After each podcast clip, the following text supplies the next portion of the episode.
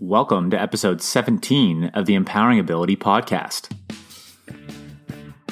Welcome to the Empowering Ability Podcast, where we get you and your loved ones impacted by disability the information needed to live a full and meaningful life. Now, here's your host, Eric Gall. Welcome, welcome, welcome to the Empowering Ability Podcast. This is your host, Eric Gall. And for all of our listeners, I just want to remind you that we are currently still recording our mini series on housing for people with a disability. And uh, if that's a topic that interests you, make sure to go over to empoweringability.org and grab the free download on creating uh, your home. It's a great workbook that'll help you start to think about what your vision is for home and how to start to implement that and start the conversation. So go on over to empoweringability.org and, and grab that for you and your family. So today's episode is a bonus to the mini series on housing for people with a disability, and uh, today's episode is uh, part of the recording from episode one, which was not released, uh, with Keenan Wellar of Live Work Play. Keenan is uh, a co-founder, co-leader, and the uh, director of, of marketing and communications for Live Work Play. And in episode one, I asked Keenan, what's the question that you get asked most by families? And Keenan's answer was all around housing. What do, uh, families are asking, what do we do about housing? And Keenan gives us his answer to uh, to the housing question, and I love Keenan's approach. He takes really a coach approach with with families when when answering this question, and uh, I agree with him that that's the best uh, way that he can anybody can uh, can serve a family when when asked that question, or really most of the questions that uh, the families ask. So I really think you're going to enjoy uh, Keenan's take on on housing, and also Keenan shares really the approach that's worked for for him and worked for live work play. So i think you're going to enjoy that. Take a listen keenan what's the most common question in your uh, role as a co-leader at live work play what's a question that you're getting asked uh, all the time by uh, families what should we do um, yeah, just yesterday actually, I was I got asked I get asked a lot about um, housing, okay. just as a broad you know label. Um, people just kind of you know what should we do in housing, and I've kind of altered my responses or, or conversation a lot over the years, and you know tend to respond to that by asking a lot of questions because I think it's important that people find their own answer. Uh, there's a lot of risk to all concerned if I just try to provide the answer, mm-hmm. which is, is also disrespectful because I probably, unless I've known the people for a long, long time, that would be different. But mm-hmm. someone who's just kind of asking me, um, I should not be trying to answer that question based on a little bit of information over the phone. So it's really uh, reflecting back and asking questions. And where I would try to lead people in their inquiries is well, let's start with uh, where do most citizens tend to live, what type of uh, you know living situations are uh, most frequently observed in the community, and then let's let's start with those, and let's just consider what are the barriers uh, to those outcomes, and approach it that way. I think it's um, you know less productive, uh, or certainly shuts down, uh, closes a lot of doors or windows and opportunities if it just starts with kind of what is the systemic, you know, what's the systemic uh, one size fits all perfect housing solution, and really saying, you know, well, it's really about your son or daughter. Uh, what are they like? Um, how do they? How much do they value privacy? How much do you even know about that? Have they had many experiences outside of the family home? So, you know, on what basis would we make these sorts of decisions that we're announcing? Oh, I think they'd like to have a roommate. Well, how do we know this? Mm-hmm. Uh, you know, most people don't. Over time, uh, most people do not. Uh, they would value their privacy. Not saying that you know a group of people choosing uh, to live together that it's wrong or that you shouldn't, but it's more about how do we know that that's an informed uh, choice and how we considered you know what that means in terms of loss of privacy and how we're going to to manage that household And so, really, I, I think to cut to the chase, with a lot of people, I would say, well, have you considered an apartment? you know, and they're like, an apartment. I'm like, yeah, you know, you move out of your parents' house and you rent an apartment. Yeah. a normal life journey. And then really, let's just knuckle down. What are the barriers to that? And, you know, a lot of it is safety concerns. And so, you know, if someone was working with us on that process, if they identified with us. You know, this is we're really confident. This is what Joe wants, and these are the barriers we see. And can you help us work through those? And that is, you know, some really exciting uh, work that we do, and uh, just tackling one by one.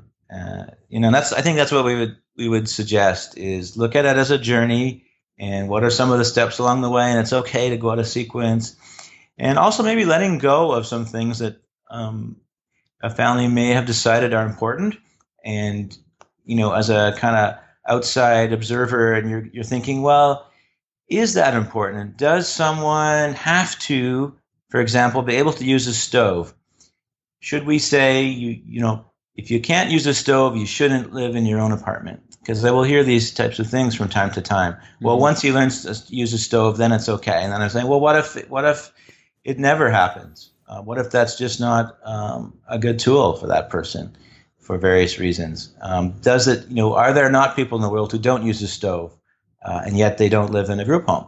Well, yeah, I guess there are. I'm like, okay, so maybe that's, you know, maybe that's not the way to go about it, listing all the things a person can't do as reasons why a certain, you know, living situation is not possible. So we've had all kinds of interesting things, um, you know, someone that had a, a challenge with shaving. Uh, we've had appliance troubles, you know, mm-hmm. and we've learned all kinds of interesting thing uh, things about technology and and tools. And uh, you know, there are dishwashers and microwaves, and you know, uh, there are iPads and technologies with reminders and ways of people getting in touch when there's a problem.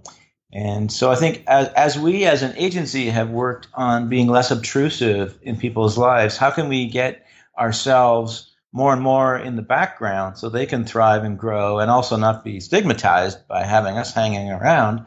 Um, kind of the same thing translates for families. So how can we support person to move forward in their lives? And what are ways that as a loving family uh, to really have that be the role. The role is to be a loving family and to be less of, you know, kind of an obtrusive uh, monitor and uh, worrier and, and uh, you know, almost like an extension of, of agency of, of uh, kind of looking at your own family member as someone that you're working on.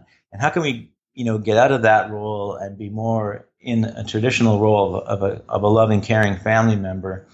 And uh, also, really, we haven't talked at all about just developing unpaid relationships in people's lives, which is a huge mm-hmm. focus uh, and, and was a, a huge aha moment for us with, with a person like an Al Condeluci. And, you know, let's identify some of the real issues around people being isolated and loneliness. And, you know, these are not things you fix with programs. These are things that can only be changed through authentic relationships. And so how do we, you know, connect people and bring other people into their lives? And I think that's a big part of that, you know, whether it's housing or anything else, is let's not reduce the conversation to what is the family and the agency going to do. Let's really take a broader look at what other people are already in the picture who might have a role, but also who else could be brought into this picture. Um, and let's reduce, you know, the the role or the critical importance of family members and agency, and let's increase the number of relationships in this person's life because family members are not forever, and you also don't want unhealthy dependencies on paid supports. So the more the more unpaid people you have in your life, then the less of a shock to the whole system of life mm-hmm. individuals. And I think that's um, a big eye opener as well for families is realizing that often if we, as a family or an agency, if we kind of take on or take over, no matter how well intentioned, um, items in a person's life, then that's really just closing a door to other people being involved. So again, always trying to have that objective oversight of is this something someone else is this a role someone else could be filling and you know as a staff person or as a family member i maybe right now it needs to be me because there isn't anyone else and uh, you know i think that's that's where i i would uh, like to see families able to move is that you know be there to step in when you're needed like you would with any family member but mm-hmm. You know try not to end up as a social worker or a developmental services worker. Be a family member. Right. and you know what are the barriers to that? And you know without without suggesting to people that there isn't very good reason why they've ended up in that role because they've been on waiting lists. Uh, they've had bad uh, service experiences. They've had to step in and and go above and beyond uh, a, a, typical uh, parent-child relationship, and they've been doing that in many cases for decades. And then here's Keenan going, "Well, you know, you should really stop doing that." yeah, I can I can resonate with that yeah. because it's, it's uh, you know from my own family experience with my mom. Right, uh, one of the things we were talking about was being uh, her role has been more of a caregiver than a parent, and I hear that a lot from from families. So it really connects with what you're what you're saying. I hope you enjoyed that short clip from the recording in episode one with Keenan Wellar. Uh, I love a couple of questions that that he asked families. So uh, he asked them to think about what people typically do uh, when moving out on their own from their parents parents' place, uh, you know, for the first time, and what does that look like? Just helps to shift the context a little bit and, and gets people to start to think a little bit differently, uh, and also asking, you know, those barriers that we can start to come up with, like for example, uh, you know, my son or daughter can't use the stone stove. Thinking about is that actually a barrier? Um, are there people that are living without stoves currently or knowing how to use the stove currently? Um, so I love those two questions. Great, great questions to think about. Uh, also, great how, how Keenan brings up the importance of relationships. And I encourage you to check out episode six, where uh, Keenan, Al Condeluci, and I have a great conversation about relationships uh, and building social capital in your life. And if housing is something that you're working on, uh, feel free to go to the website and get the free download on creating your home. So there's this great workbook that's going to help guide you through creating your vision and starting to implement your vision for what your home looks like. So go on over to the website. It's empoweringability.org.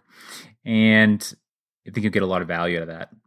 I'd like to thank all of our listeners that have left us a review on iTunes. Your reviews help me understand what I'm doing well, what I can improve on on the podcast, what you want to hear. So it's great feedback that you're providing. So please continue to do so. Also, by leaving a five star review, it helps other people find the podcast. So thanks so much for those reviews and keep them coming. Next week's guest on the podcast is Al Etmanski. Al is one of the founders or co founders of Plan, the Plan Lifetime Advocacy Network in BC. Uh, the It has affiliate networks uh, across the country, P4P in Toronto being one of those. Uh, Al, as well, was instrumental in creating and launching the RDSP across Canada, a super innovative, uh, one of a kind uh, financial uh, savings plan for people with a disability. And Al is also an Ashoka Fellow.